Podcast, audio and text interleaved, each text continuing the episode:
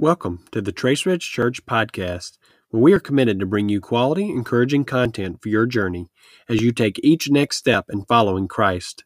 If you haven't yet, take a second to subscribe on your favorite podcasting app so you get our new episodes automatically each week because we know that whoever finds God finds life.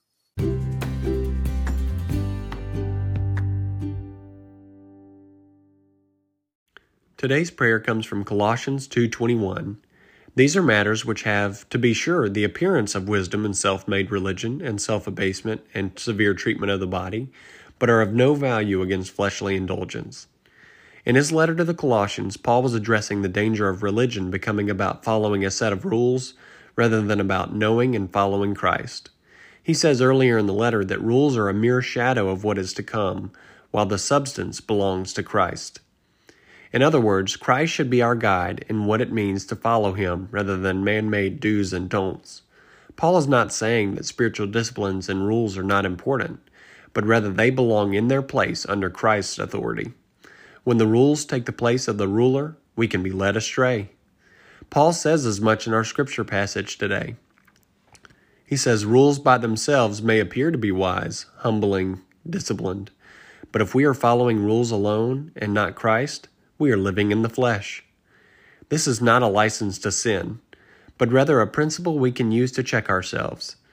Christ Himself points to the greatest commandment Love the Lord your God with all your heart, all your soul, all your mind, and all your strength.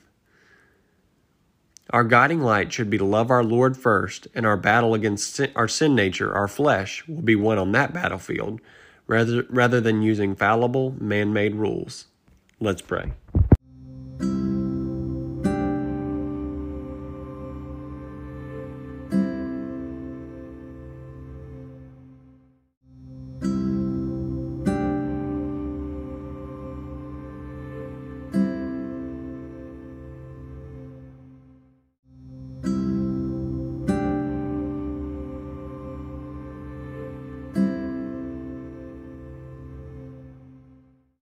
Jesus, we want to know you more.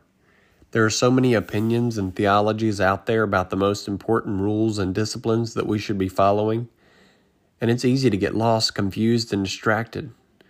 We need you to be our guide. We need you to shine a light on our steps so that every step we take is in your name and builds your kingdom.